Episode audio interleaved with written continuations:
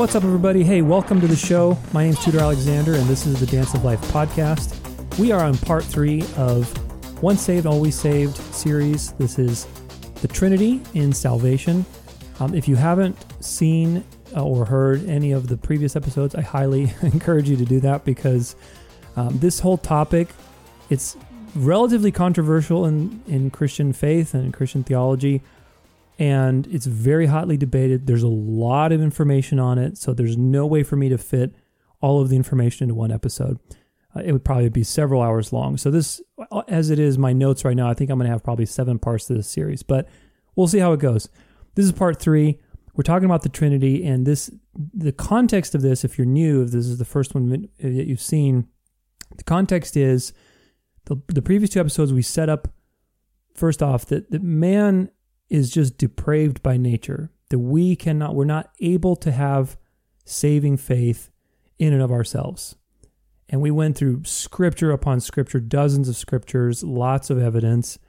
We even looked, I think it was over 30 something scriptures, but some of those scriptures were famous people in the Bible who, you know, Moses, uh, all some of the judges, you know, David, all the people that we know, if you read your Bible, um, that struggled with serious doubts and kind of denied God, rejected God, you know, said, no, go find somebody else.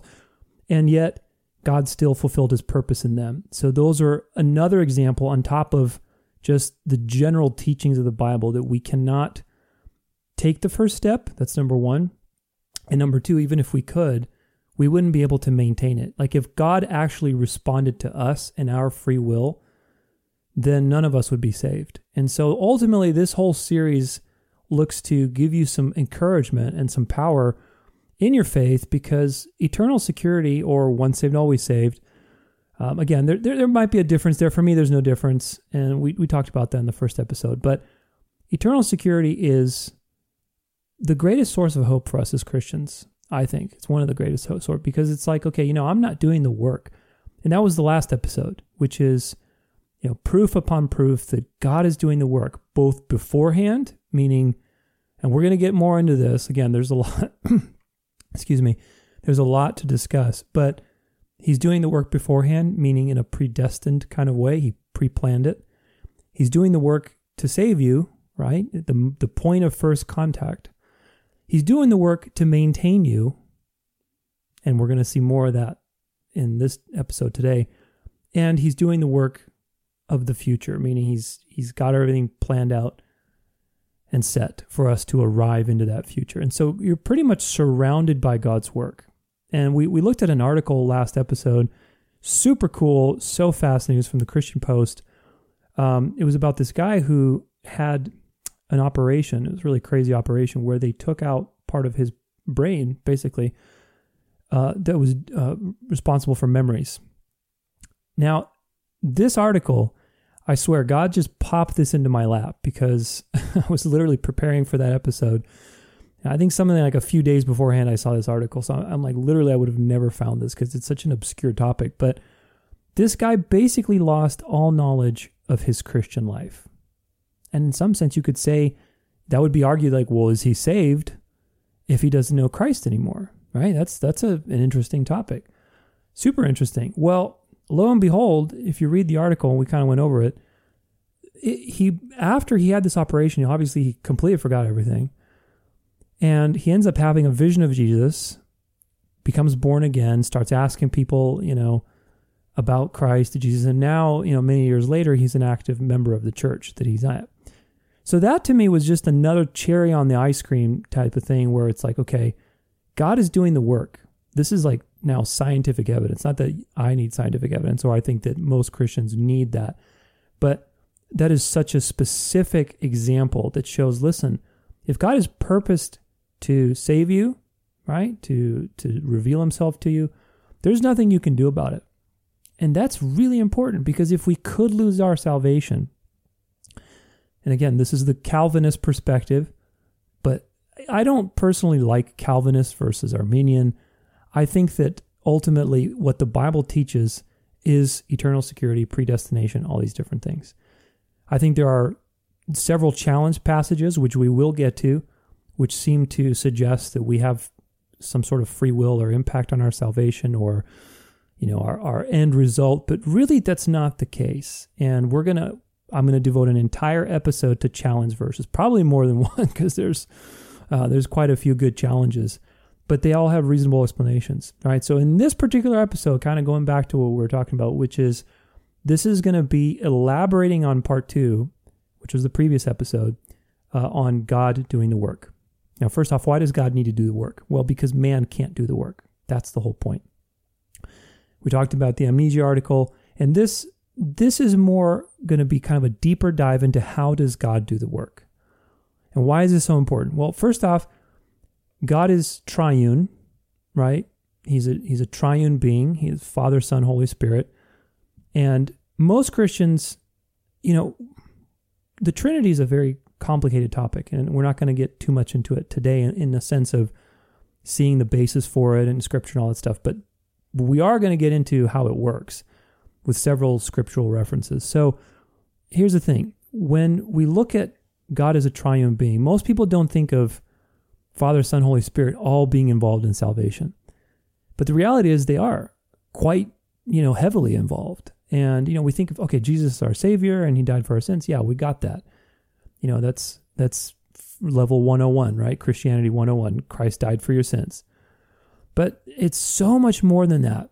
And I think that if you if you understand the Trinity, nobody's going to understand it completely, but if you really study the Trinity, let's put it that way. If you study the Trinity, there is not only a huge appreciation for God that you will get and, his plan for salvation, how it's all playing out. But it's also going to help you to see a lot of other things, like how to respond to challenges to all these perspectives, right? To eternal security.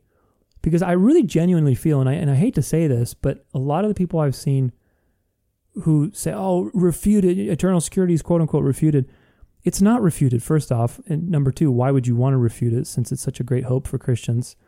So I don't understand that part. But really, what it shows is you don't understand the Trinity. And I'm going to make that's a bold claim to make, but I'm going to put that out there and I hope you'll stay with me because at the end, by the time we cover all this, you'll understand, hopefully, um, why I say that. Why I feel that people who say you can lose your salvation, that you don't know if you're saved, you know, these types of things. And again, it's Arminianism but it's really just believing that you your free will has some sort of impact on salvation. Okay. So if you believe that, it, it shows that you don't really understand the Trinity because all three persons of the Trinity are involved in salvation. They're constantly involved from past before time began to the end of time.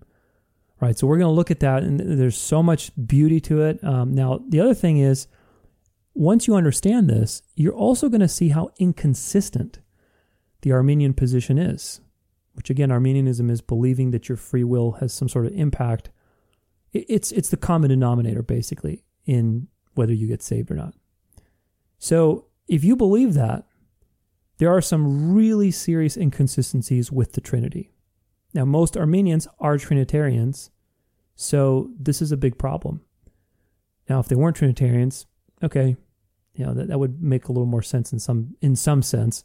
But ultimately, if you understand the Trinity, if you study the Trinity, you're going to see how inconsistent Arminianism is, and that's my goal today: is to show you without behind beyond a shadow of a doubt uh, that that's the case. Now, I'm going to offer a couple disclaimers. Number one is that this episode is not about proving the Trinity. Okay, now the things we will go through, maybe they will prove it to you, right? I think it's enough proof, but I intend on making a whole series on this. But this is one of those things again that's not like you can just solve it in, you know, one episode. I want to show from the Old Testament through the New Testament all these different ways that we see the Trinity throughout the Bible. Okay. Now, people who don't believe in the Trinity, there's a lot of other problems with that too, and we're not going to get into that either. But if you don't believe in the Trinity and you're watching this or listening to it, I invite you to pay attention to see how all this works because Scripture doesn't lie. Scripture is very clear, it's consistent, and it does teach a Trinity, and it shows not only that, but the Trinity itself is involved in salvation. God is our Savior. But God, as our Savior, is Father, Son, Holy Spirit. They're all involved in different ways. And it's really beautiful. It, it really is. So I think ultimately that the Trinity is essential for understanding God's work and also eternal security. If you believe in eternal security, but you're you're kind of rough on the Trinity, I, I think this will be a real blessing to you. I hope it is at least, because ultimately the Trinity is necessary for justifying eternal security. And a lot of the challenges that people who are Arminians present against Calvinism. And again, to me, it's I, I hate saying Calvinism. Because I don't believe in Calvin. I believe in Jesus Christ. I believe in Scripture. That's what Scripture teaches. But that's what people know it by predestination Calvinism. So ultimately, the Trinity is going to be a great resource for you to really understand how it works, and that's our goal. And now I've created a really cool handout. At least I think it's cool. I created a really cool handout that's like a study guide. It's a free study guide for you. Uh, I'm just going to leave it up. You can download it. It's uh, you know if you're listening to this, it's my website danceoflife.com slash Trinity. So danceoflife.com slash Trinity. Just go there. You'll be able to download it. it the file's pretty big. It's about, uh, I think, 30 something inches by whatever. It's a poster size file, high definition. It's got scriptural references. If you're watching this, I'm going to probably put it on the screen, but we're going to work through that because it, it visually outlines the relationships, according to scripture, that each person has with each other, as well as what their roles are in salvation. And and we're going to look at each of those and how that works. And I want you to really develop. It's such a profound study, guys. You know, the Trinity is not something we'll ever fully understand, probably, but it is unique to Christianity and it answers so many questions. It fills in so many gaps and it shows beyond a shadow of a doubt why eternal security is is real. It's true. That's what the Bible teaches. So, let's let's get started with a couple verses we we have in 1 Peter 1 2, that's kind of, you know, where the Trinity is very obvious. So if you look in the, in the beginning, he says, Greeting, Peter, an apostle of Jesus Christ, to those who are elect exiles of dispersion in Pontus, Galatia, Cappadocia, Asia, Bithynia. Here we go. According to the foreknowledge of God the Father, in the sanctification of the Spirit, for the obedience to Jesus Christ and for sprinkling with his blood. May grace and peace be multiplied to you. So, you know, this kind of also reminds me, we'll talk about all of this, but just let's let it marinate for a second. Look at Matthew 28 19. So, Matthew, we'll start up a little earlier. And Jesus came to, and this is 18.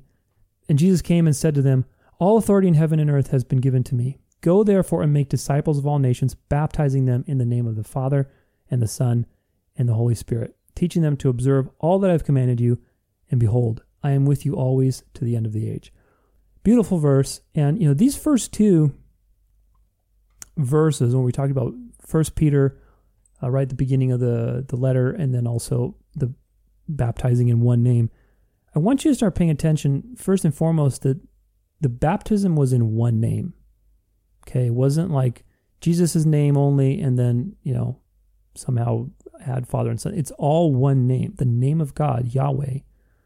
Right? So Father is Yahweh, Son is Yahweh, Spirit is Yahweh. It's a name, it's one name, three persons.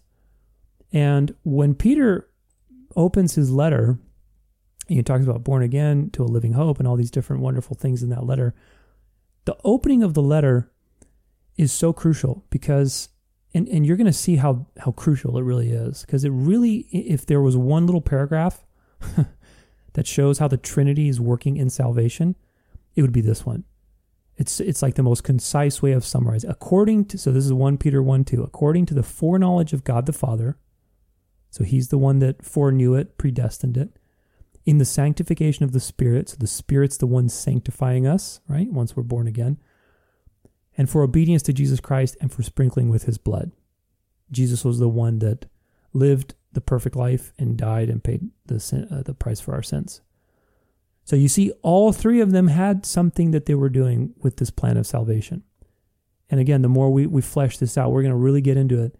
Uh, I, I truly hope you'll see the beauty of it and and come out with a new appreciation for for your own salvation and for our faith. I think it's just it's so unique and beautiful. So we got those kind of motifs. You know, there's a lot of other ones that we might talk about. But I want you to see that the Trinity is a very obvious teaching in the New Testament. Now, some people say, and again, we're not going to, I'm not going to open this can of worms in this episode, but some people say, well, Trinity's never written anywhere. Okay, well, is omniscience written anywhere? Is self existing written anywhere? How do you know that God is self existing? It's not written anywhere. Well, yeah, but he said, I am who I am, and I am the Alpha and the Omega. I'm the first and the last. What does that mean? I'm the first, I'm not created. I'm the last, I'm going to live forever. So we, we infer these things about who God is from Scripture. They're never written anywhere, but we anybody will agree that God is self-existing, all-powerful, omniscient. None of those things are written word for word in Scripture, right? So just because the Trinity isn't written Trinity doesn't mean that it it's not being taught, right? And especially in the New Testament, the New Testament was the fulfillment of a lot of the shadows and types and things that were going on in the Old Testament. Um, we, we start to see it in full bloom and it's very out in the open and, and clear. Whereas the Old Testament, there's a lot of other things going on that, that are like probably intentionally a little gray so that we want revelation and we, we're curious to see how does that work. And that's going to be a whole nother series. So that, that's going to be a whole nother series. We'll get into it. But let's take a look. Let's start with the father right? And actually before we do that i forgot to mention one thing. And you, and you'll see this on the on the trinity graphic but there is this idea of economic versus ontological trinity. What does that mean? Okay ontologic ontology has to do with the study of being right? How something is. What's the being of it? Economic trinity is function like roles okay? So a man and a woman they have the same ontology. They're human beings. But they have different economy when it comes to whatever life the family that kind of thing. Now i'm not going to get into whole like what's the role of a woman? What no we're not going to talk about that. But the point is women can have babies men cannot have babies right? There's a way that that flows right? And that doesn't make women better than men doesn't make men better than women. It just there's different roles within the same ontology. Now it's the same with the trinity. There's three persons one god. They are all co-equal and coexisting. How does that work in our tiny little human brains we don't know, but that's what scripture teaches us. Okay. And it's a fascinating study as we'll get into this, like I said. But besides that, the point is that there's economy, meaning there's, there's different roles in the ways that things proceed, right? The Holy Spirit proceeds forth from the Father and the Son. The Son is begotten by the Father, right? So there's, there's different ways that they relate to each other and it's it's really profound. Like I said, the more you study this, the more you realize like wow, everything makes so much more sense. Even though, like I said, the Trinity is something that's hard to understand. I don't think we can understand it fully, but it certainly explains a heck of a lot. So let's start with the Father. And you know, if we if we go, these aren't necessarily in order. They're not like in order of importance. They're not in order of, you know, uh, whatever of timeline or anything like that. They're just different actions that the Father does, and the same with the Son and the Spirit. So if we look at the Father and we jump to John uh, 6 44, Jesus says, No one can come to me unless the Father who sent me draws him, and I will raise him up on the last day. So God the Father is drawing us to Jesus. And we're going to see how this makes sense with other things that are happening. Okay, if we go to so just keep these, note them down, keep them in your in your back pocket. Next one is Isaiah 46, 9 through 10. One of one of my favorite. Uh, Remember the former things of old, for I am God and there is no other. I am God and there is none like me, declaring the end from the beginning and from ancient t- times, things not yet done, saying, My counsel shall stand and I will accomplish all my purpose. So the Father decrees he declares the end from the beginning. He's predetermined reality, predestined, right? And if we look at the next verse, which is predestining, it's Romans 8:29. And these aren't the only verses, by the way. These are just highlighted ones that I, I chose because they're a little more obvious. But Romans 8:29 says, "For those whom he foreknew, remember 1 Peter, He also predestined to be conformed to the image of his Son. So we're talking about the Father now. In order that he might be the firstborn among many brothers. So God the Father foreknew and predestined. Okay, so he's electing. He's the one that elects and chooses. And we're going to find out why, because he's going to give it to the Son as a gift. Now, the Father also justifies. If we look in Romans 8:30, and those whom he predestined, talking about the Father, he also called, and those whom he called, he also justified, and those whom he justified, he also glorified. And then again, you know, Romans 30, he calls. So there's five things for this one draws, decrees, predestines, justifies, calls.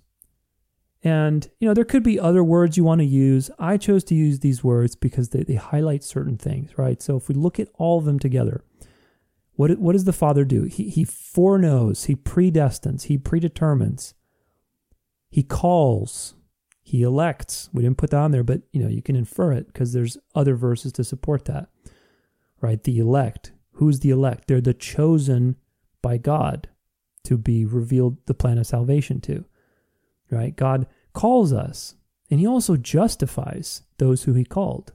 If he's called you, he's justified you. Okay, so keep all this in mind because kind of almost keep two burners active. Keep this in mind. And on the other burner right next to it, keep in mind this whole idea that, well, I can lose my salvation or I can do something to lose my salvation.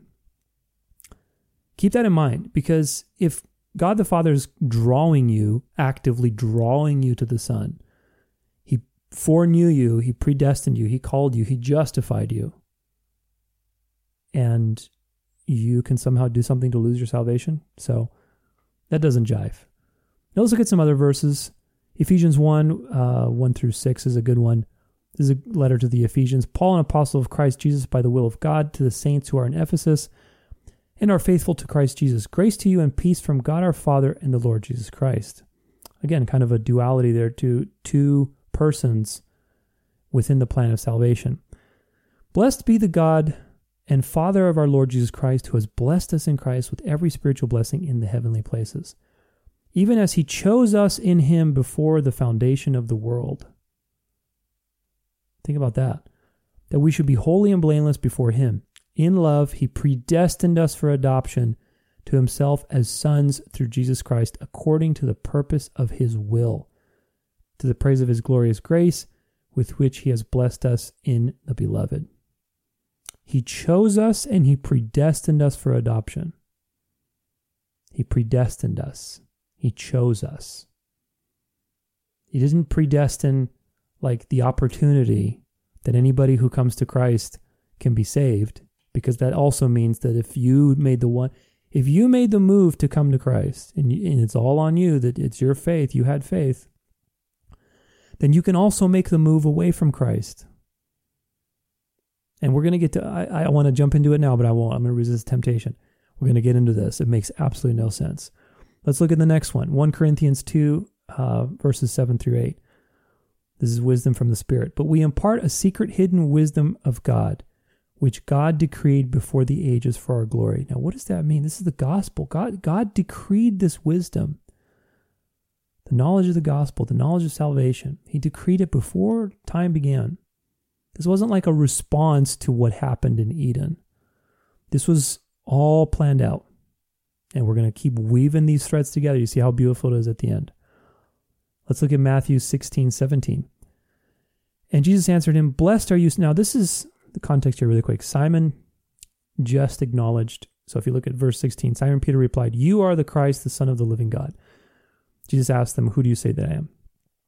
And Jesus' response is very interesting. As usual, all of his responses are interesting. Blessed are you, Simon Barjona, for flesh and blood has not revealed this to you, but my Father who is in heaven. Now that's, I mean, that's it. First off, the Father's revealing the Son, which is you don't have i think this is the only verse that i've found that, that's really obvious about it because most of the time it's the son revealing the father which is interesting right if you've seen me you've seen the father but this is a situation where we see the father has revealed to you that Jesus is the Christ. He's the Son of God. He is divine. He's God. You wouldn't have been able to see. Flesh and blood did not reveal that to you. Your free will, your own weak flesh and heart could have never revealed that to you. To believe that the living God became man and, is in the flesh right in front of you. But the Father revealed that to you. So keep all these in mind. This was the Father. Let's let's jump to the Son. And obviously, you know, most Christians we focus on Christ Christ's divinity. I say most because there are a lot of cults out there too. But let's look at the Son. Let's start with Matthew 11, 27, which is what we were just talking about, revealing, revealing the Father. This is uh, 11, 27. All things have been handed over to me by my Father, and no one knows the Son except the Father, and no one knows the Father except the Son, and anyone to whom the Son chooses to reveal him. So now we have the Son choosing to reveal the Father and having sort of this this again this duality of, of relationships and things that are going on. The Father's revealing the Son, the Son's revealing the Father. How does that work in its entirety? Who knows? But there's there's movement there. There's a relationship. There's things going on between the two persons of the Trinity. And and this is really important because the Son has his role too in revealing. The Father's job, he's doing certain things, the Son is doing certain things. If we look at uh, John 5:22, for the Father judges no one, but has given all judgment to the Son. So when Christ returns, he's going to sit on his throne, he's going to judge the world. That's that's the completion of the plan of salvation. And and Christ is ending that with his judgment, both for non-believers and for believers, which is the Bema judgment. So again, different roles right? It's not the Father that's sitting down to judge, it's the Son that's sitting down as king to judge. Different roles. John 1 29. Again, these aren't in order, but uh, Christ atones. Behold the Lamb of God. The next day he saw Jesus coming toward him. This was John the Baptist. And said, Behold, the Lamb of God who takes away the sin of the world. So, you know, there's so much in this uh, in this verse, but John is recognizing John the Baptist is recognizing Jesus as the, the types that were set in the Old Testament. We won't get too much into this because it's a whole other topic, but the types that are set in the New Testament or the Old Testament with the sacrificial system, with you know having no blemishes on the lamb, the sin offerings, there are so much there's so much typology when it comes to that and Jesus. And that that's what this is all about, the Lamb of God the perfect lamb that, that can actually atone for sins. For everybody, sin forever. Right? And so, what does that mean about Jesus' role in salvation? That he's the one atoning for the sins. He's the one doing the work in terms of paying the debt. Right? He came as a human being, he died, he rose again, he paid the debt on the cross forever, once and for all. Now let's let's keep going. John 6:39. And this is the will of him who sent me, that I should lose nothing of all that he has given me, but raise it up on the last day. So the Father's given him. So if we go, go up a couple verses that to John uh, 6, verse 37. All that the Father gives me will come to me, and whoever comes to me I will never cast out, which is another wonderful text for eternal security. But the point of this is what does the Father do? Remember, He's predestining, calling, justifying, he's laying all the groundwork. He's also drawing people to Christ. He's revealing. Right? So but but in this context, the Father has given him the elect. He's given Christ a people that will love him. This is the grand plan playing out. It's not about God glorifying himself as one person. It's about the Father and his love for the Son and glorifying the Son. And the Son having an indescribable love for the Father and obeying what the Father gave him through this plan to have a people of his own that will love him, have a kingdom of his own that he will be king over. I mean, it's it's really just quite profound. It's it's a relational thing that we're involved in, and this is why the Trinity is so important, because the Father gave the elect to the Son. The Son says, "I'm going to keep these elect." Read that again, and this is the will of Him who sent me. Is, is Christ going to obey his Father? Yes, he is. 100%. He's going to obey the Father. Even in Gethsemane, when he was praying Like, Dad, is there any other way? Nevertheless, your will be done. Okay, so Christ is going to 100% obey the Father. This is the will of him who sent me. Who sent him? The Father. That I should lose nothing of all that he has given me, but raise it up on the last day. All the elected have been given to Christ, and that the Father's drawing to Christ, all that stuff. Christ is going to keep that. That's the will of the Father. I'm going to give you these, and my will is that you keep them. That's a really important point. It's not, I'm going to give you these. I've predestined to give you these, but you can do whatever you want with them. You see, that doesn't teach, that would, God is one God. So there can't be discord in the Trinity. And this is what we're going to get to at the end of this talk. But there can't be discord between the persons of the Trinity. If, if God the Father says, Hey, I'm going to give you all these that I've chosen so they can be your people and you can be their king. And the son's like, Okay, well, you know, I might let some of them go if they're if they're too you know crazy or whatever. That doesn't work that way. there, there's a way that things work. The Father gives, the Son keeps, and He keeps everything. Okay, so so that's really important. So so far, the Son reveals the Father. The ju- the Son judges on Judgment Day. The, the Son atones for our sins. The Son keeps. That's really important. Keeps. And the last one is intercedes.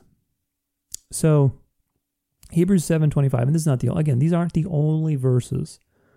They're just good ones I found. So Hebrews 7:25 all of Hebrews remember the context of Hebrews is written to Hebrews that are kind of on the fence with Christ.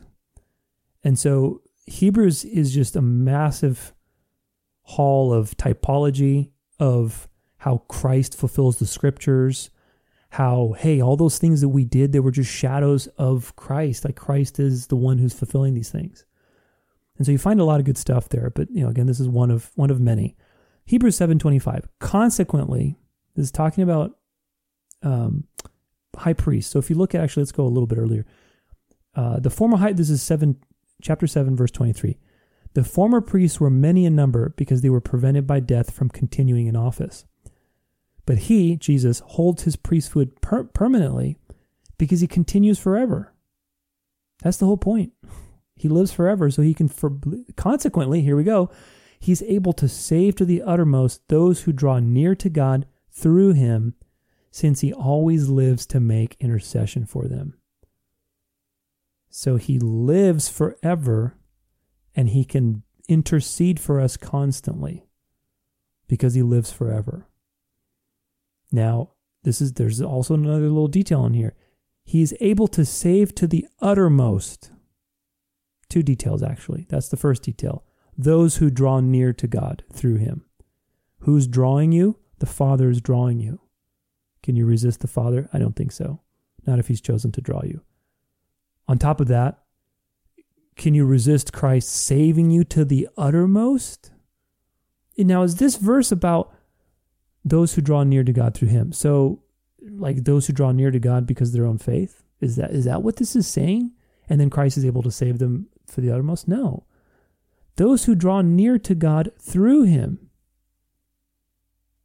Through Jesus. Who's drawing you to Jesus? The Father is drawing you. The Father is revealing the Son to you as well. And we'll see, we haven't even gotten to the Spirit, but they're all working together. You're shielded and you're guided all along.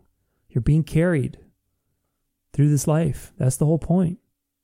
I mean, this is as clear as day to me. Consequently, he's able to save to the uttermost. Like it's not save up until a point. no, it's save to the uttermost.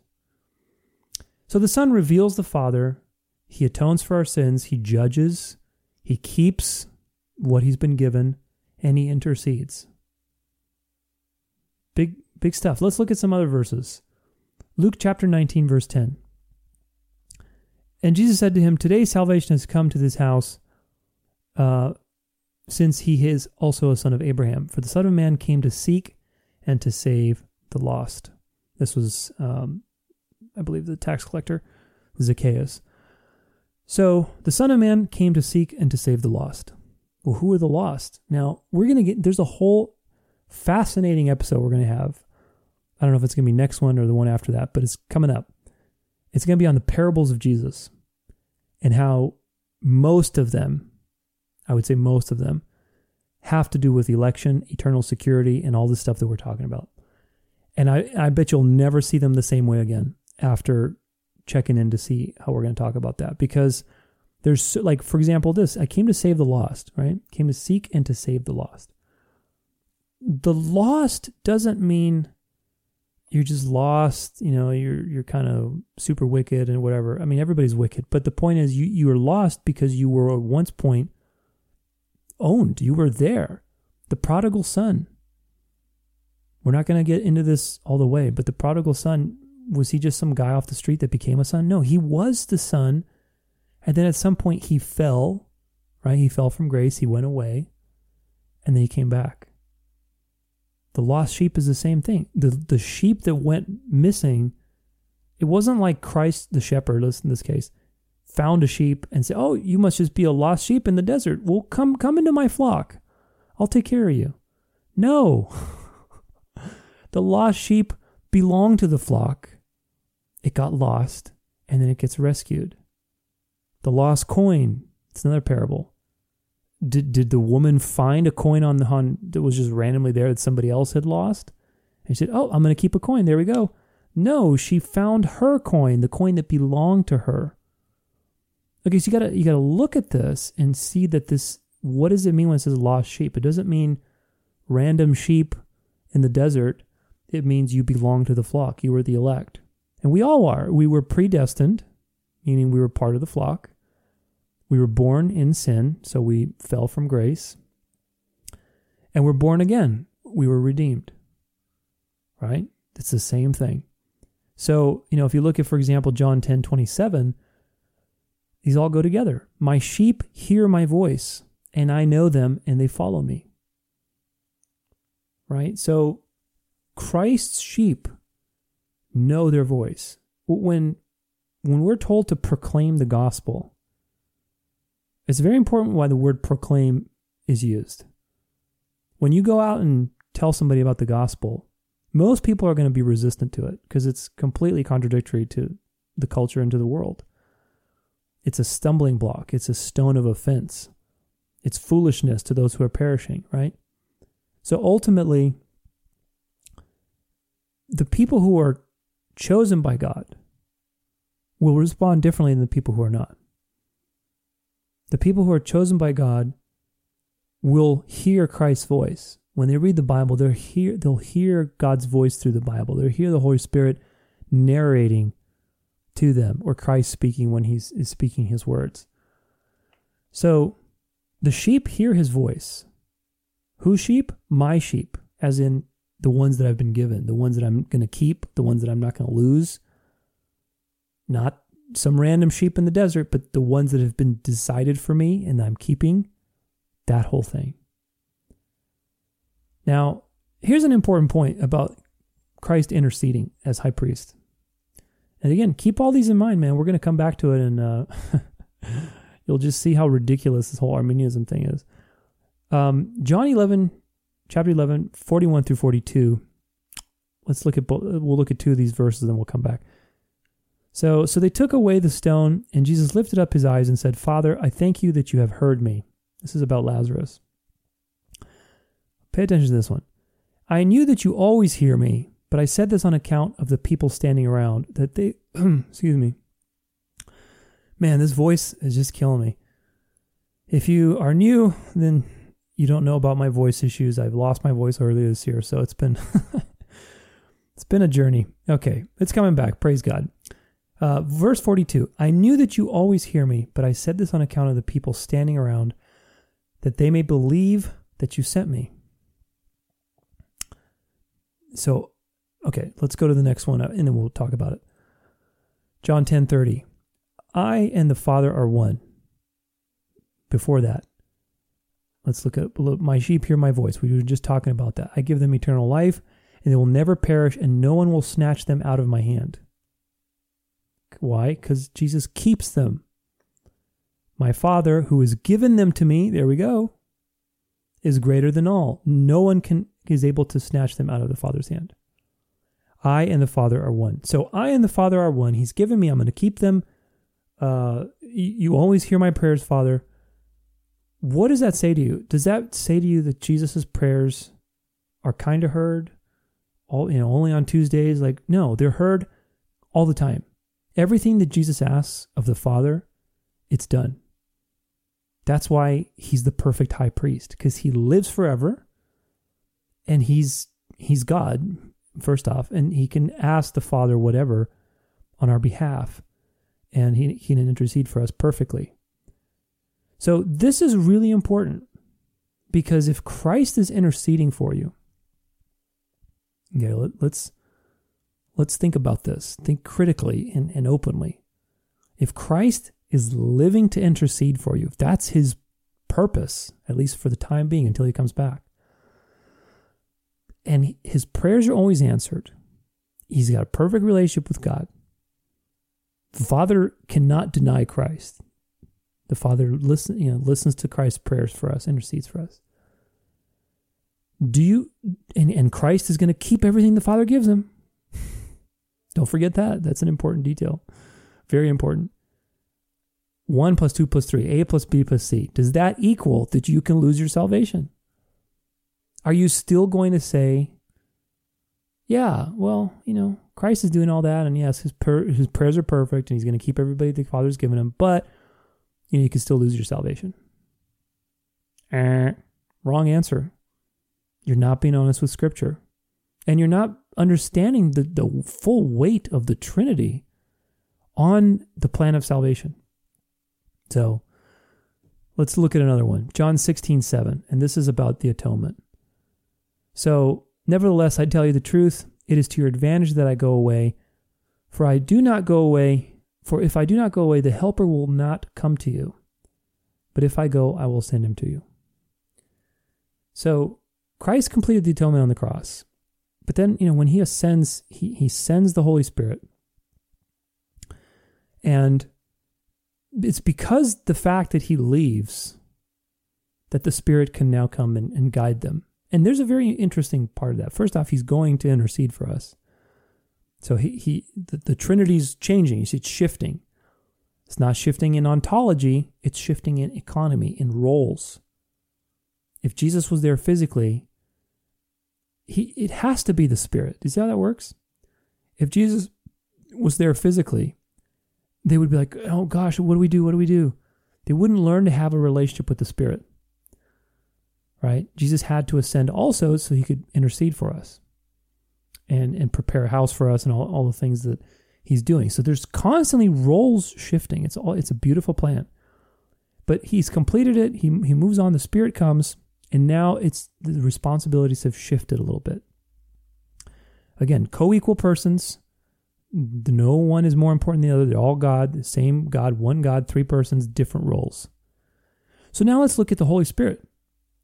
So the Holy Spirit, John 6 6 3, verses uh, 63. It is the Spirit who gives life. The flesh is no help at all. The words that I have spoken to you are spirit and life. The Spirit is the one who gives life. Now, there's so much gosh, I mean, you could probably do a whole study just on this, but we'll look at a few things. So, first and foremost, remember in Genesis, how did how did it happen? God made Adam out of the earth, the dust, and he breathed into him the breath of life. Remember shadows and types. Okay. John 20, verse 22. If we look at, uh, well, it's like this thing's not working. Here we go.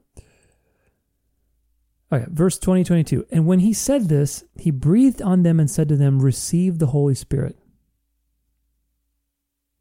So before that, peace be with you as the Father has sent me, even so I am sending you. This is when, you know, at the end of Jesus' time on earth, wrapping things up, he's sending the apostles. So what did he do here? This is a mimic or a type or a fulfillment. Not a mimic, I shouldn't say mimic, it's not a good word, but it's a fulfillment of what happened in Genesis.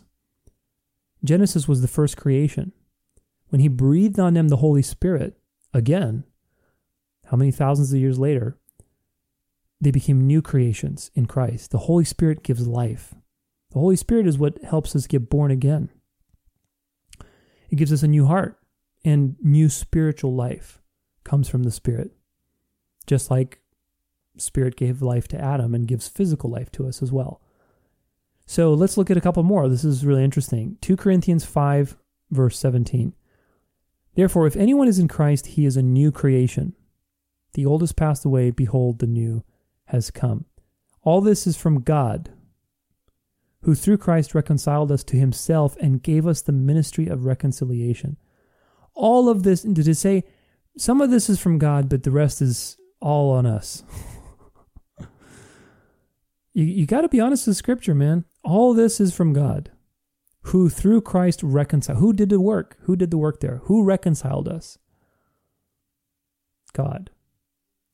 All of this is from God. What is all of this? It's describing what happened before. Therefore, if anyone is in Christ, he is a new creation. The old has passed away. Behold, the new has come. If you're born again, it's from God. It's not that God said, let this, you know, that anybody who chooses to be born again, you know, this is what's going to happen for them. No, it's, I have decreed that, you know, the elect will, will be born again. They'll get new hearts. And, and this is seen throughout scripture. We're going to go into it. Look, look at earlier at 2 Corinthians 3, verse 3. And so, and you show that you are a letter from Christ delivered by us, written not with ink, but with the Spirit of the living God, not on tablets of stone, but on tablets of human hearts. Again, it's that typology. The, the Ten Commandments, an external representation of the law, was a type for the new covenant, right? Jeremiah 31, 33 through 34, the new covenant. For this is the covenant that I will make with the house of Israel after those days, declares the Lord. Declares. He's not just saying, you know, I think I'm going to do this. When God says something, he's also prophesying it. He's creating reality. You got to you got to think from the big picture. We can't imagine the mind of God, but we can kind of try to put ourselves there in that picture. When he says something, it's a prophecy. I've said this before. Like when Jesus says to the apostles, "Follow me," he's not saying, "Hey, like, gosh, I hope." Like, he's not saying, "Oh gosh, man, I hope they, I hope they say yes." No, he's like commanding basically. He's like, look, you're going to follow me and you will be transformed. Right? So when God says something, he's declaring it. So for this is the covenant that I will make with the house of Israel after those days, declares the Lord. I will put my law within them and I will write it on their hearts, and I will be their God and they shall be my people. Now let's look at how that happens in Ezekiel 36, verse 26. And I will give you a new heart and a new spirit I will put within you. And I will remove the heart of stone from your flesh and give you a heart of flesh. So let's let's look at one more and we'll add all these up together. Saul, which is going to be a whole case later on when we get to challenge verses. this is like you got to be Sherlock Holmes with the case of Saul. I, I'm going to argue that he is saved there's a lot of contention on this because Saul was a bad boy. He did he made a lot of mistakes, but I'm going to argue still that he saved, and I think it's a fascinating topic. We're not going to get to that in this episode, but look, look at what it says here. One Samuel chapter ten verse six. Then the spirit of the Lord will rush upon you, and you will prophesy with them, and be turned into another man. Okay. Now, when these things, when these signs meet you, do what your hand finds to do, for God is with you. Then go down before me to Gilgal, and behold, I am coming down to you to offer burnt offerings and to sacrifice peace offerings.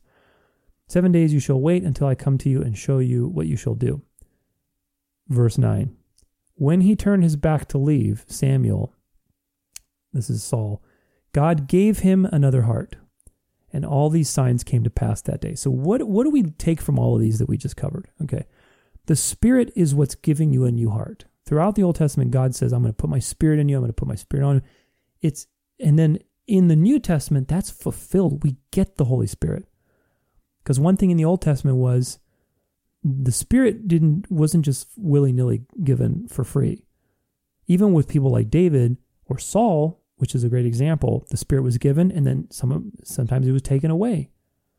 Doesn't mean he wasn't saved, but the Spirit, which is like the benefits, the favor, all these things, that was taken away. It wasn't given forever. Because Christ is perfect, we can now be given the Spirit for free forever, which is huge. That fulfills what was happening in the Old Testament in these little shadows that we saw, where God gave people a new heart through the Spirit.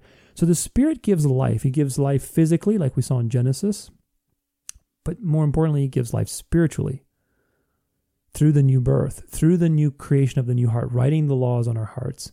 We get a new conscience, we get a revitalized conscience, we get the ability to to seek after God, which we can't do before we're born again or unregenerate is the fancy theological term. And let's look at one more. Forgiving life. I want you to see how all this comes together. it's it's really beautiful, honestly. 1 Corinthians 12 verse 11. This is talking about different gifts and talents. All these are empowered by one and the same Spirit, who apportions to each one individually as he wills, which, by the way, if you were going to prove the Trinity, here's a proof text for you. A force, an impersonal force, doesn't have a will. So, who apportions to each one individually as he wills. Now, there's a lot of there's a lot of stuff on this, especially in the Old Testament, where God, um, like in Exodus, Leviticus, where they're talking about building the, the tabernacles and, and just various things.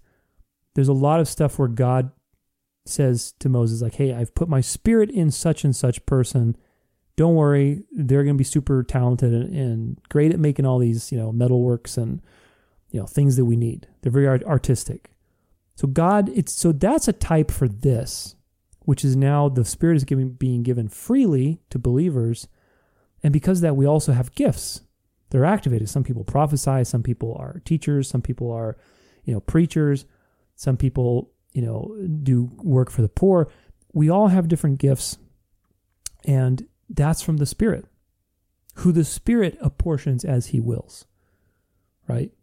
Now, is that will going to be in alignment with the Father and the Son? Of course. It's one God, one will. But it again, it's just that that mystery of how does three persons in one work, but they each have different roles, and the Spirit is able to to do all those things. Right now that Christ is interceding He's in heaven. The Spirit is here on earth handling all these things, right? Let's, we just got one done with one, let's look at the rest of them. Sanctifies. So 2 Thessalonians uh, chapter 2 verse 13. Stand firm. But we ought always to give thanks to God for you, brothers, beloved by the Lord, because God chose you as the first fruits. God chose you, remember that, as the first fruits to be saved through sanctification by the Spirit and belief in the truth. So the Spirit sanctifies us. He gives us a new heart. And so that's the initial point of salvation when you're born again. And then he's sanctifying you actively. Why? Because we're being conformed to the image of Christ. That's the will of the Father, to be conformed to the image of Christ. It's predestined. We will be like Christ. Now, it's not going to happen in this lifetime. That's why you have eternity. Christ is perfect, but the Spirit is sanctifying us and helping us be better, helping us love one another better, helping us, you know, tell the truth more often, helping us, you know, deal with certain sins that we, we used to be slave to, now we're not. Right? So the Spirit is sanctifying us. Let's look at John 14, 26. The Spirit guides. But the Helper, the Holy Spirit, whom the Father will send in my name, he will teach you all things and bring to your remembrance all that I have said to you another powerful role of the Spirit. It's the Spirit that is bringing to our attention, you know, scriptures. Like when you when you're faced with a tough situation. I don't know about you, but in my mind now, I'm finding like, oh man, I just immediately that scripture just comes to my mind about something, and it gives me ideas, promptings from the Holy Spirit. Right? He gives us discernment. Like when somebody's preaching something or teaching something that's that's not in line with God's word, the Spirit's going to remind you God's word. Say, hey, that's not right. Right? Guided by the Spirit. So the Spirit is the helper, He's the guide, He's the teacher. He's helping us in fulfilling that sanctification role. So very important. He's guiding us and he's sanctifying us. Let's let's look at the next one, uh, seals, because the, the last one I want to talk about is convicts, and that's that's another can of worms. That's a good one. okay, Ephesians one chapter 13 through 14, or sorry, Ephesians 1, verse 13 through 14. In him you also, when you heard the word of truth, the gospel of your salvation, and believed in him, we're sealed with the promise of the Holy Spirit. Get this, who is the guarantee of our inheritance until we acquire possession of it to the praise of his glory. This is so important. So the Holy Spirit seals us. But what what is the seal? Well, it's sealed like does it can you break the seal? Let's put it that way. People who think you can lose your salvation, you're saying basically that you can break that seal. Once somebody is truly saved and the Spirit has sealed you, who is the guarantee of our inheritance until we acquire possession of it. What inheritance? Well, what Christ is preparing for us in heaven, the promised land, right? The the the final existence that we're going to have. He goes to prepare a house for us. So our inheritance as children of God, we all have an inheritance, whatever that may be. The Holy Spirit in this life who is guiding us, sanctifying us, teaching us, you know, comforting us, being there for us. That's the guarantee. That's like God saying, "Here, here's a guarantee that I'm going to I'm going to pull through on this." That's a guarantee. That's like when you give something when you're about to buy a house and you put money down. Of course, I'm not trying to compare money to the Holy Spirit, but you know, worldly metaphors are are not perfect, but they can be helpful. When you when you put money down on a house, that's it. You, you've you if you forfeit, if you back out, you lose the money. Okay. Now God's perfect. He doesn't change his mind. He doesn't regret things. He doesn't, you know, lie. He doesn't do any of that. So if he's going to say, I'm going to give you a guarantee for your inheritance, down payment, here's the Holy Spirit as proof that I'm serious about this. Do you really think you can lose your salvation? It's nonsense. So that's seal. So, so far, what do we have? We have the Holy Spirit gives life. He helps us be born again, transforms our heart from within so we can actually follow God and, and seek God's face. He gives us gifts and talents that we can pursue to, to pray, to praise God, to glorify God, to live a godly life. He sanctifies us, right? The whole journey of sanctification in this life, of becoming more like Christ. He guides us teaches us, you know, reminds us things, gives us discernment, comforts us. And he seals us. He's the down payment. He's proof that God is not going to back away from his offer or his choice. Let's put it that way, not offer. Because God doesn't offer salvation. This is this is the thing. This is like 101 to me. God is not God of salvation because he offers salvation. That would be meaningless because we we cannot pull through. You saw from the first episode how many people throughout history have responded to God poorly, even the ones that He chose. If God had responded back to them and said, "Well, I guess your free will kicked in and you just you just don't have faith, so I'm gonna have to find somebody else." If that was the case, God would never have found anybody. Because there is nobody who could pull through through challenges on their own. Moses had doubted God countless times. Peter denied Christ three times. Is Peter in heaven? Yeah. right? So it's because Peter was chosen. And if you're chosen, God's going to give you a guarantee. He's going to give you a down payment. He's going to make sure that it's sealed and done and delivered, man. Are you going to struggle with stuff? Yeah. But that's, you know, there's a whole, we'll talk about that. So the last point on this is convicts.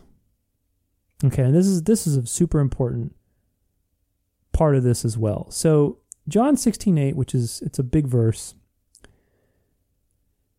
You know, Christ is talking about what's happening, what's going to happen when he leaves and, and the Holy Spirit comes. And when he comes, he will convict the world concerning sin and righteousness and judgment. Concerning sin, because they do not believe in me. Concerning righteousness, because I go to the Father and you will see me no longer. And verse 11 concerning judgment because the ruler of this world is judged. Okay. This is this is a huge verse because there's a lot going on in here. So number 1, the Holy Spirit convicts the world of sin. Now, what sin specifically? The sin of not believing in Christ. Now, th- th- let's unpack this because it doesn't mean the whole world and everybody's has a chance to be saved and all this stuff like that. So, what does this actually mean? Well, first off, if you believe in election, there are the elect and there are the unelect. Most people are unelect. We don't know who is elect or not because there are false converts. But the point is that there's going to be more people in heaven or more people in hell than in heaven. I think everybody can agree to that. So there's more people that are elect than non-elect. So when we proclaim the gospel to people who are elect but they haven't been born again, right? So they're they're like little seeds waiting to sprout. We're proclaiming the gospel. We're not trying to convert them. We're proclaiming it. If they're elect, they will be convicted of sin, which is of sin of non believing in Jesus, and repent and see the truth. That's what the Holy Spirit's job is. It's to, to bring that repentance and change of heart. Okay. Most people are going to reject it. That's those are reprobate, and we're going to get into that in the next one, the next topic, which is going to be on predestination, reprobation. So, the Holy Spirit convicts the three roles, right? He convicts the world of sin of not believing in Jesus. Now, here's how you know this is about the elect and non elect. Now, without even having to, to review any other verses, do the reprobate care about being saved? No, they don't. The people who end up in hell never once cared about being saved. They never once cared about Christ. They never once cared about pleasing God. They never feared God. Because if they did, they would have been elect. It would have been led to repentance. Do you see how that works? So when he says convicts the world of sin, it's not talking about the Holy Spirit just fighting, you know, and, and trying to convict everybody and trying to get as many people to Christ as possible. No, that's not what's happening. The world is everybody, but it's the people who are elect and the people who are unelect. The people who are elect will be convicted of sin and of, of not believing in Jesus. And wow, I that's the truth. Let me repent. The people who are unelect, are they going to be convicted? No. To be convicted is to have to feel something in your heart, to have a change of heart, to feel the blame. The people who are unelect, they don't care. They don't feel the blame. Now the next part is something we want to expand upon is is that you know there's this sense of godly grief which is found in 2 corinthians uh, 7 verse 9 and it says as it is i rejoice not because you were grieved but because you were grieved into repenting there it is again for you felt a godly grief that you suffered no loss through us so so even our grief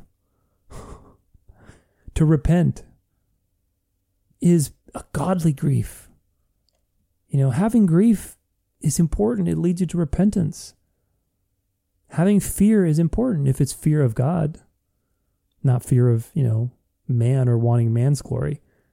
So these things are from God. The Holy Spirit is there to convict the elect who haven't been born again. Remember, when you're elect, God chose you before time. Then what happens? You come into time through your birth are you born again when you're a baby? No.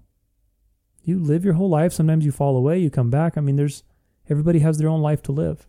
But if you're elect, there is a point in time after you're born, which is you're born in sin, that you are born again. Right? And that's when you repent. That's when you have that change of heart, when you have a new heart, when the Holy Spirit acts on you and convicts you of sin, not of sin like any sin, but the sin primarily of not believing in Jesus and realizing He is the way, the truth, and the life. Now, the second part is having to do with believers only, and it's convicting of righteousness. And this is this is a very interesting concept, and it's very important. It's very important because it has to do with eternal security. So, righteousness, what does righteousness mean? Well, we are righteous in the eyes of God because Christ paid for our sins. Christ is perfect. He gave us a robe that, you know, of perfection that we can wear, that we can be seen as perfect in the eyes of God. It's a righteousness we do not deserve, but we can we can have that righteousness. That's the whole point. That's to his glory and to his generosity and his love that we have that righteousness. So when it says the Holy Spirit will will convict us of righteousness, let's look at that again, John 16, 8. He will convict the world concerning sin and righteousness and judgment. Verse 10. Concerning righteousness, because I go to the Father and you will you will see me no longer. Now this is really important. What's happening here? Well, Christ is leaving. The apostles are like, "What? No. I can't believe you're leaving." You know, like that's pretty scary. They just had this whirlwind of a ride, realizing that God came in the flesh. Can you imagine? And now he's leaving. It's like, whoa, whoa, whoa, whoa, whoa. Am, am I okay? Like, are things gonna be okay? Am I saved? Am I gonna am I gonna do am I gonna lose my salvation? Don't worry, the Holy Spirit will convict you of righteousness. Now, this is a very interesting juxtaposition of words because normally when we think of conviction, we think of, you know, like convicting uh, someone or feeling convicted of something bad that you did. This is being convicted of something right, something good. He reminds us that we're righteous. How often do you get on yourself and say, God, you know, I, I made that same mistake or I did this again and you know, God doesn't love me or you know, God's not answering my prayers because I'm so sinful or whatever else. You know, we get on ourselves and the Holy Spirit's job for believers, after He's convicted you of sin and you've repented and you've been born again, now He's convicting you of righteousness. Isn't that something? He's got you on both ends of the of the stick, man. He's convicting you of righteousness. We aren't look, we aren't doing works for righteousness, right? As Christians, we are righteous because of Christ. Are we perfect? No, we're not perfect people, but we're righteous in God's eyes. That's it's a legal standing. Your sins are forgiven. You're no longer under judgment. We're in other words, we're not sinners trying to do good. We're righteous people struggling with sin. Okay? We're not sinners under God's wrath trying to earn his favor, which is what Arminians ultimately lead to. Nobody's going to admit that because it's not a, pretty position to admit because it's not Christian. But that's what it really ultimately leads to. If you're saying you can lose your salvation, that means you have to work to maintain it. If you have to work to maintain your salvation, guess what? Your salvation is based on you and it's based on work. You are not listening to the Holy Spirit. This is the job of the Holy Spirit to convict you of righteousness. You are righteous in God's eyes. To rem- why? Why is that his job? Well, let's look in Romans 8:16. The Spirit himself bears witness with our spirit that we are children of God. And if children, then heirs. There goes back to that inheritance. Heirs of God and fellow heirs with Christ, provided we suffer with him in order that we may also be glorified with him. So the Spirit testifies that we are children of God, that we that we deserve an inheritance, that we deserve of course, we don't deserve that, but Christ deserves it, and He's imputing that righteousness and that worthiness in some sense to us. And Another one to consider is this 2 Timothy, popular verse, 1 verse 7. For God gave us a spirit not of fear, but of power and love and self control. God gave us a spirit of power, which is confidence. How do you think all the early church martyrs were able to do what they what they did? How do you think some of the Old Testament, you know, uh, like Shadrach, Abednego, Meshach, where they were in thrown into a, an oven, and God came after them. How do you think all these people did what they did? Did they think? Do you think they thought they could lose their salvation? No, they knew that God was faithful through and through till the end. Right, and so ultimately, what it comes down to is we have a spirit of power, which is confidence. Go boldly forward because you're you're saved. And there's nothing you can do to mess that up. So go work out your salvation with fear and trembling. Not work for, work out what you've been given. Go, like take it by the horns and go full on. We've also been given a spirit of love, meaning we have a spirit of love, meaning we have the ability to do good. We have the a new heart. And we have self-control, meaning we have the ability to turn away from sin. None of these things are possible without the Spirit of God. And that's why it is impossible to have saving faith of yourself. God has to light the fire, He has to give you the Spirit. And if He's giving you the Spirit, He's chosen to do it.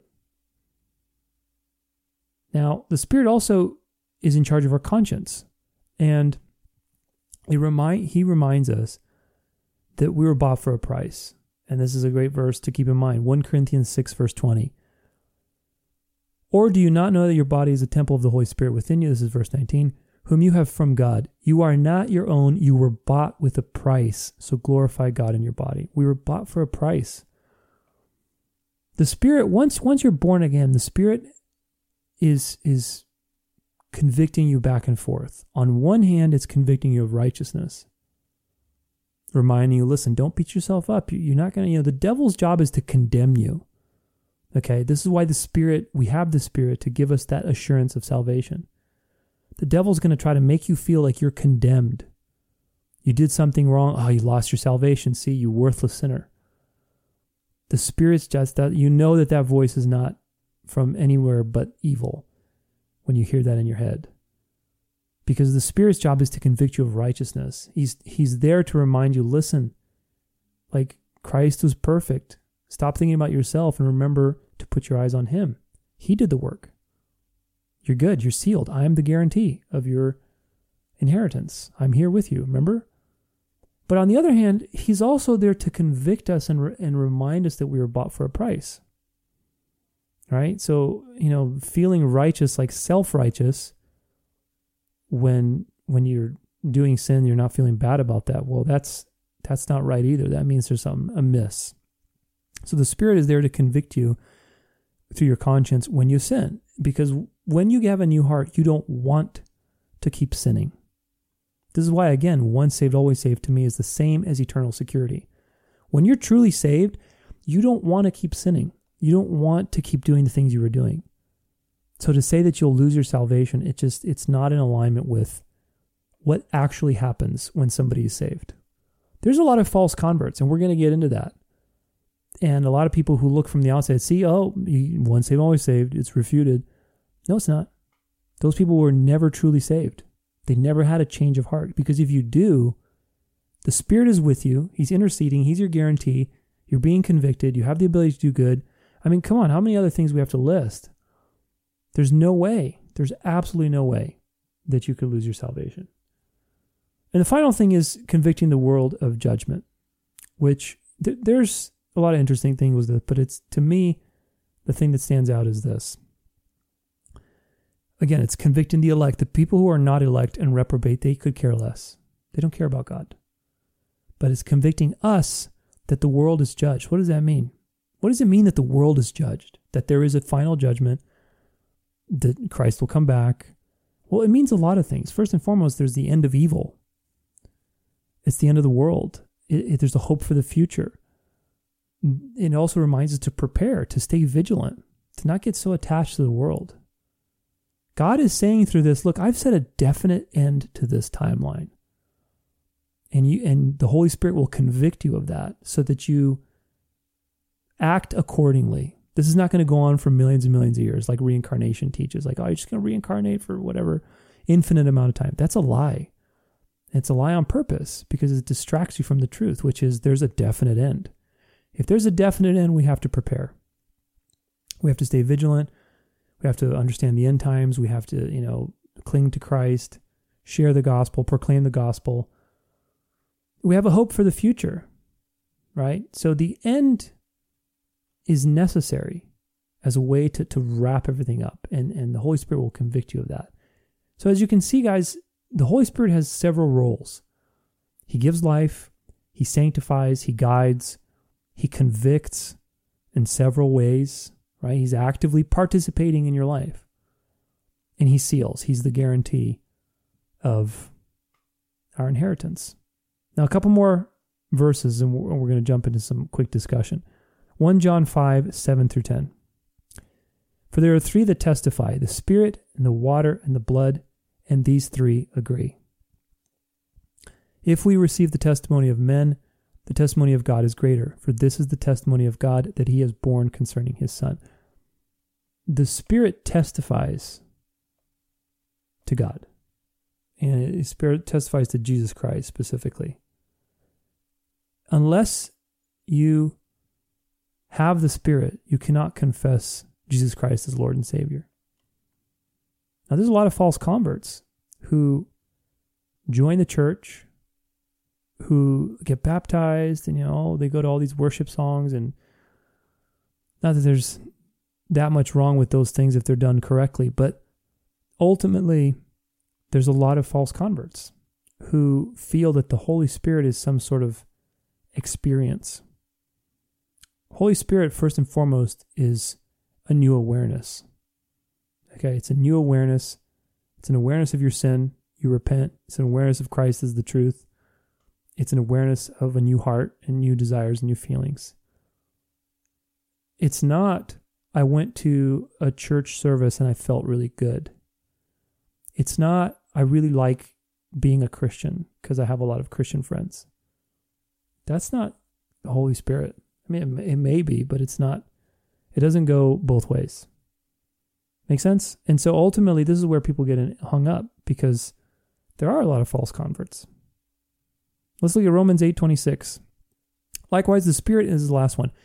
Likewise, the Spirit helps us in our weakness, for we do not know what to pray as we ought, but the Spirit Himself intercedes for us with groanings too deep for words. So profound. And He who searches hearts knows what is the mind of the Spirit because the Spirit intercedes for the saints according to the will of God. By the way, another proof text the Spirit has a mind. So, anybody who says there's no Trinity, they're just not reading enough Scripture. But ultimately, what does it say? The Spirit helps us pray. We don't know what to pray for. Even with all that stuff going on, Father's drawing, electing, choosing, the Son is atoning, interceding for us. The Spirit is guiding us. He's, he's sealing us. We still don't know what to pray. That's how pathetic we are. So the Spirit has to kind of intercede for us, helps us pray. He helps us in our weakness. Right? We don't know what to pray for, but He's there to help us. Okay, so now, now that we have all this set up, this grandiose setup, now the million dollar question if the Father is doing all that work, Father's predestining, drawing, calling, justifying, if the Son's completed the atonement and ascends to pray for you actively, and his prayers are perfectly answered, if the Spirit seals you until the final day, and he's sanctifying you, and he's guiding you and convicting you, making sure you don't go off the deep end, can is that not enough to keep you saved? Be honest with yourself. Is that not enough to keep you saved? When the entire Trinity is doing all that all that work simultaneously? You see, this is why the Trinity is so important. This is why the Trinity is so important. And, and people who don't study the Trinity enough, they don't understand how inconsistent their position is when they say that you can lose your salvation. Because ultimately, there's discord in the Trinity if this is the case. Let, us think of it this way. Okay, so with the Father, let's look at how there's discord in each person. For the Father, he, what it means is if there's no election and it's all up to our free will to come to God and, you know, activate the salvation, what that means is the Father loves even those that he knows will reject Christ. Because he knows everything, he foreknows. But if salvation's for everybody, if the offer's on the table for everybody, the Father knows who's going to end up rejecting Christ. And that means the Father still loves those people enough to like be patient for them say gosh you know no. Not at all. That doesn't make sense. Why would the father love anybody who he knows is going to reject christ? The only way to answer that is through election and predestination God the Father has elected those who he's elected to give to Christ, and he loves those. Yeah, he knows we're sinners, but he, we are redeemed and justified through Christ. And so he loves those. And he's not out of alignment in betraying his son by loving those he knows who are going to reject him. That doesn't make sense. Doesn't make any sense. How does it work? I mean, did the Father draw those who would reject Christ too? Did he draw, you know, the Father's drawing people to Christ? Did he draw the people who who rejected him too? And if that's the case, what does that say about the Father? How does how does the Father forgive someone he knows is going to fall away? There's another one. Like the Father knows who's going to reject Christ ultimately. And you know, let's say there's a false convert. How can he forgive or or love that person? if if he knows that ultimately really they're going to reject Christ. They never really had Christ. It's not authentic. Like the Father wouldn't do that. That's not reflective of God and how he's worked through history. Here's another good one. So the Son died for our sins. Now, this is a controversial topic. It's called limited atonement. I think of it as completed atonement, but either way, this is a lot of this gets people stirred up I don't see the problem with it. If you understand the election, you understand the Trinity, there's no problem at all. But it gets people in, in a, it gets their emotions going. The Son died. If you have election, the Son died for who the Father gave him. He saved them. The atonement's complete. It's done. It's not. He didn't die for the people who the Father knew would reject him. Think about how, how silly that would be. If Christ died for everybody, in history. The Son died for more than who the Father chose and more than who the Spirit sealed. You got to think about this carefully. The Father chose some people, that's undeniable. And the Spirit sealed those people too. He didn't seal everybody, and the Father didn't choose everybody. That's, nobody can disagree with that. But now, if you say that Christ died for everybody, that shows a misalignment. Did Christ die for more than who the Father chose? Were they were they out of alignment? Like Father's like, here, I'm gonna choose and give you these guys. And Christ is like, no, I want to die for everybody. I'm I'm not gonna. I don't agree with that. Does that sound like what what would happen? No, it not. Of course not. It's the silliest thing ever. Same thing with the Holy Spirit. The Holy Spirit sealed people, in this case, the elect, you're saying that Christ died for he chose to die for people who would reject him, who he knew would reject him, and and who the Spirit didn't seal. That doesn't make any sense. It makes zero sense. Same thing with the Spirit. Did the Spirit seal less than who Christ died for? If Christ died for everybody, did the Father choose less than who Christ wanted to die for? The Spirit seal less than who Christ wanted to die for? That doesn't make sense. Why was the Spirit's efforts limited? Why were the Father's efforts limited if that's the case? If Christ wanted to die for everybody, then why why is there that mismatch? And first off, if that was the case, why is Christ determining that? It's the Father who determined it. Christ obeyed, and the Spirit facilitated. You see the order? Again, you got to understand the Trinity. Because if you understand the Trinity, all of this stuff starts breaking down very quickly. Three separate wills in the Trinity, which is what Arminianism reduces to, is not biblical. It's not Christian. It's it doesn't make sense, first off. Having three separate wills. There's no point in, in anywhere in the Bible where Jesus did something but the Father did something else. Like they were kind of mismatched. Or the spirit did something, but then, you know, he just kind of ran willy nilly, but the father said, No, I want to do this. That doesn't happen. That's nonsense. Why? Because it's one God. He's one God, three persons, but they're all of the same mind and will. They don't do things differently, especially something as grandiose as salvation.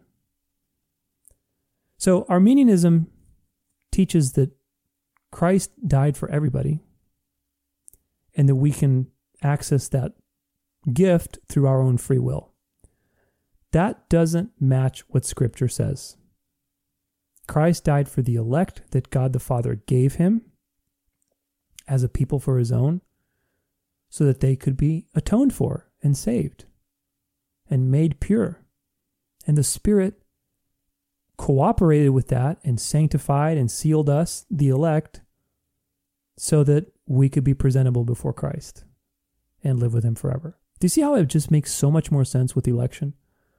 Election is predestination. And again, it's why? Because God is doing the work. If God does the work, it's permanent, it's forever, it's stable. It's it, God doesn't mess around. God works on infinite timelines. He works on eternity. God is doing the work. If God and God as a triune being is doing the work. This is this is the most important part and why I decided to make a whole episode about this. It's not just Jesus doing the work. He did the work that he was assigned. This Holy Spirit does the work and the Father does the work. Why this is so important is because there's relationships going on and they have to all be in alignment. The only way that they're in alignment is through predestination and election. If you believe that you can lose your salvation, if you believe that Christ died for everybody, for the whole world, then you are essentially presenting an, a discordant view of the Trinity that's not supported at all in, in, Scripture. It doesn't work. Like I said, if, if Christ died for everybody, it's out of alignment with what the Father and the Spirit did. And each of them has their own misalignments, but that's the point. And if you could lose your salvation, then you're basically saying your free will somehow counteracts all of the work that the Father did before time and during time, the, the work that Christ did to earn you the guarantee of the Holy Spirit who is there with you right now, sanctifying you and, you know, guiding you and keeping you from stumbling. Your free will is stronger than all of that. This is why Arminianism is about pride. Again, I said this in the first episode. There's only one reason to defend this, and that's because of pride. You want to hang on to some sense of, I did something too. No, you didn't. That's the whole point. The whole point is that you did nothing. It's all on God, and it, that's why He gets all the glory. Imagine, though, if you somehow counteracted. what does that say about God, too? I mean, if you if your free will can cancel all that action going on by the whole Trinity, and somehow you can still end up losing your salvation, what does that say about God? What kind of God do you believe in that, that your will is stronger than the entire Trinity's working together? That's nonsense. It's total nonsense. Now, look, there's a challenge with this. And again, it, this is why the Trinity is so important. And we'll, we'll kind of finish off on this note. But a lot of people say, well, God, how can God predestine people to reject him, like the reprobate? And how, how is that for his glory? How can God glorify himself by predestining people who, to hell and, and who was going to reject him? Okay. This is uh, this is actually a, an objection brought up by atheists a lot of times because they don't understand God and they don't understand the Trinity, of course. But what's happening here is a sleight of hand. They're looking at God as one person. We have one God, but he's three persons. He's tripersonal. And if you approach it from the lens of the Trinity, it all makes sense. God is not glorifying himself as one person by choosing people he's saving and choosing people he's going to pass on. The Father is glorifying the Son by giving him a people for his own and giving him a kingdom, a throne, giving him the world. That's the Father's love for the Son. He's glorifying him.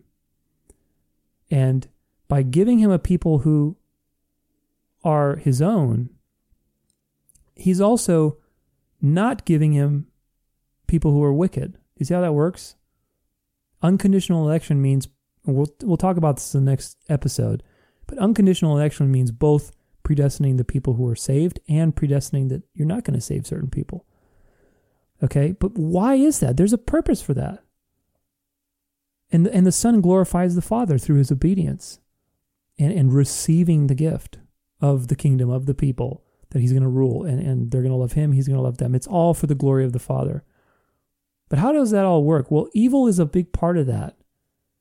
It is a huge part of that because without evil, God was not able to show his qualities of justice and of mercy and of love. If there was no evil in the world, Christ would there would be no need for a savior. See how that works? So in his infinite genius, and we're gonna I'm not gonna get into this all the way because this is a, a huge topic. We'll talk about this in a future episode in this series where we're going to handle frequently asked questions with election, wrestling with election, where you know, I just don't get why is there evil in the world if there's predestination, you know, how does that work? We're going to answer all that. I'm going to do my best to answer it. But I think we're going to come up with some good answers. But for now, God is not glorifying himself as one person. God the Father is glorifying the Son by giving him a people of his own. In the process, he has also shown this people, the elect, the qualities of God. He's shown the people justice by destroying the wicked. And he showed the elect mercy because all of us who are elect, it's like, man, that could have been me. And that thought that it could have been you, eternally predestined to hell, if that doesn't fill you with gratitude and a desire to serve God every day to the, the highest possible that you can, I don't know what will. But that's the point. You see the genius behind it? God used even evil for the good in creating the people that will love Jesus in the end will have a perfect kingdom. There are many steps to that. The elect are being tested. We're being tested by evil and suffering. Evil will serve a purpose. So God isn't glorifying himself in a nonsensical way. God the Father is glorifying the Son. The Son endured evil endured the cross so that he could glorify the Father in accepting the gift and redeeming the people he's been he's been given. Do you see how this works? How this nuanced view makes all the difference? When you say, "Oh, predestination," you know, God's just glorifying himself by predestining people who are going to reject him. You're talking about God as one person, and it makes no sense. It's just like the way modalists who don't believe in a Trinity, or you know, Muslims or anybody who doesn't believe in the Trinity says, well, you know, doesn't make sense that God became a baby and, and then kind of sacrificed himself to himself. And that's not what's happening. The Trinity is happening. God the Father is sacrificing his firstborn, his only son. Firstborn as in of all creation, not that Jesus created. Firstborn is a title, and it means preeminence, significance but he's sacrificing his son, his only begotten son, so that we could be redeemed. The people that he chose to give his son. And his son is obeying and glorifying the Father through his obedience by completing that work. The Holy Spirit is glorifying the Son and the Father by helping us be sanctified in the evil world that we happen to be in and, ha- and convicting us both of righteousness and of you know of maintaining our our walk with Christ. All about it, it's it's the Trinity. They're glorifying one another, and it works because it's relational. That's why this argument is moot about God being immoral for predestining people who's going to reject Him for His glory. Of course, it's for His glory, but it's not the Father glorifying Himself. It's the Father glorifying the Son. There's always somebody else that the glory is directed to. Do you see how that works? And why it's so important? Because it redeems God's character. And it answers this seeming conundrum. It's not a conundrum. The God, Father glorifies the Son, the Son glorifies the Father. The Holy Spirit glorifies both. So it's it's you know there's a relate and that's why I made that study guide for you. So go download it, danceoflife.com slash Trinity. It's free. Um, I'm not going to spam you, but this is the deal, guys. God is doing the work, and God, as a Trinity, as a triune being, is doing the work. Before, during and after. You are surrounded by God's work. There is no way that you can fail. This is the conviction of the Holy Spirit for us as believers to, to of righteousness, the conviction of righteousness. That so many get caught up in uh, in forgetting, really. Because look, if you believe you can lose your salvation, you are under the biggest stress of your life. That's not good news at all. You're not listening to the conviction of the Holy Spirit. You're not remembering that Christ's work was perfect. You're not studying enough to see that God's work is perfect. You're not trusting in God to redeem you. You're trusting in your own effort. As much as you want to dress it up with grace and all this other stuff, what it ultimately reduces to, if you can, if you can, if you, I'm talking you can do something to lose your salvation, then that means it is up to you to maintain your salvation. Through what? Through things that you do? You're just going to faith really hard? Is that what it's about? No. No, it's not. And I hope this episode has been edifying for you to see that God is doing the work through and through. God is a Trinity. And what does that all mean? It means eternal security. It means eternal security, our blessed hope that regardless if we're like Moses, if we're like Thomas, if we're like Peter, if we're like Jeremiah, um, Isaiah, Elijah, if if we're like all the people who doubted God and doubted themselves, who had David, who were at the lowest of the low, thinking that they're gone, they're just done, they're horrible, they're condemned, that they remember and be convicted of righteousness and that we have assurance of salvation. Now, I'm going to talk about that assurance of salvation in the next episode when we talk about predestination and election and reprobation, which is very controversial. So make sure you tune in. uh, reprobation is God predestining, you know, evil in some sense, predestining like people who aren't going to be saved. But it's it's a little more complicated than that. But there's beauty to it. It's all beautiful, man. It all makes sense if you just get over your pride. You know, Arminians try to defend their position with philosophy because you can't defend it with scripture. So they get into all these little philosophical quandaries, like the one I just shared with you. Oh, well, God can't predestine people who are going to reject him for his own glory. That doesn't make sense. Well, first off, you're not thinking of God as a triune being. Second off, why does everything have to make sense to you for it to be the truth? The, tr- the Trinity doesn't make any sense to us in, in our limited sensical world. If the Trinity could make sense, perfect sense, then it wouldn't be God. If self existing made sense, it wouldn't be God. If omniscient, omnipotent, how does that work? I don't know. So it's not about what makes sense. It's not about what you can finagle your philosophical mind around. It's what Scripture says. And scripture is clear that God's doing the work. Hallelujah. Hallelujah that He is doing the work and we are not. we are doing work in the sense that we're having experiences and participating in the plan, but you don't have to work for your salvation. You don't have to work to maintain your salvation. You don't have to fear losing it. If you feel that you're afraid of losing your salvation, that that is not from the Holy Spirit. You know who that's from. And so, anybody who's teaching the idea that you can refute eternal security and you can lose your salvation, you're not being guided by the Holy Spirit. Why? Because the Holy Spirit convicts you of righteousness. The Holy Spirit would not be guiding you to teach something like that.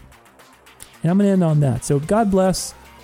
Have a great rest of your week or whenever you happen to be listening to this or seeing it. We'll see you next time in part four. We'll talk about predestination, reprobation, eternal security, all kinds of good stuff. So, we'll see you later.